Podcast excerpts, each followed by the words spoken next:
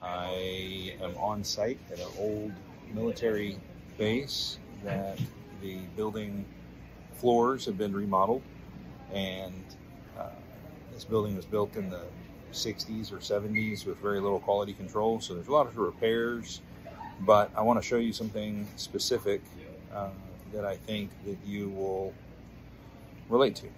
As I am walking around the store, I found several areas with duct tape that has been put down through the course of construction and left on site.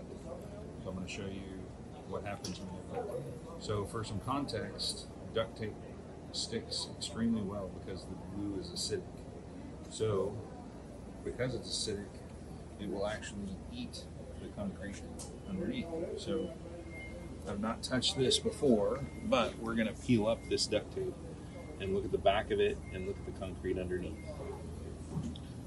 So when we go to peel it up, what we will most likely find is that underneath here, it will have eaten the surface of the slab and there will be concrete particulate on the back of the duct tape. Well, trying to peel up the duct tape it's proving very difficult because I'm supposed to come up in little pieces.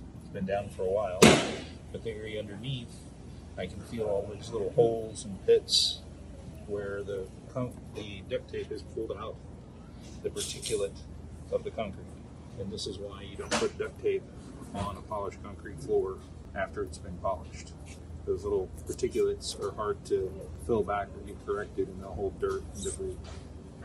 Have a great day.